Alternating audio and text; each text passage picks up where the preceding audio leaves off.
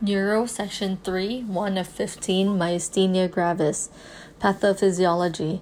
Myasthenia gravis is an autoimmune disease.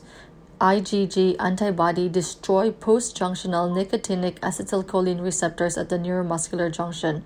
Although acetylcholine is present in sufficient quantity, there aren't enough receptors to translate the extracellular signal into an intracellular response. This manifests as skeletal muscle weakness.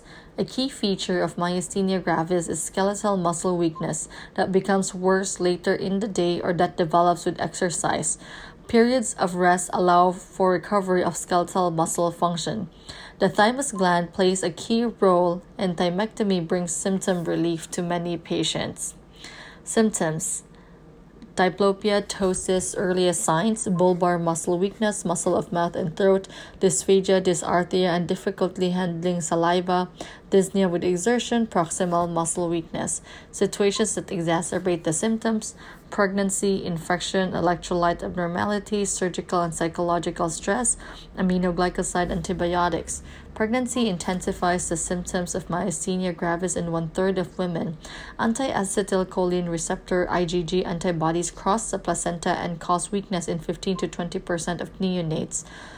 This can persist up to 2 to 4 weeks, which is consistent with the half life of the anti acetylcholine receptor IgG antibodies in the neonate circulation. These neonates may require airway management, treatment, anticholinesterases. Oral pyridostigmine is the first line medical treatment.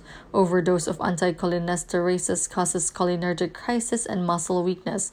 Cholinergic crisis may be difficult to differentiate from myasthenic crisis. The diagnosis is made by administering 1 to 2 milligrams IV edrophonium, otherwise known as tensilon test. If muscle weakness is made worse, then the patient is uh, the patient has cholinergic crisis. An anticholinergic is the appropriate treatment for this patient. If there is an improvement in muscle strength, then the patient had an exacerbation of myasthenic symptoms. Immunosuppression, corticosteroids, cyclosporin, azathioprine, mycophenolate. Surgery, thymectomy reduces circulating anti-acetylcholine receptor IgG in most patients. Surgical approach may be via median sternotomy or by the transcervical approach.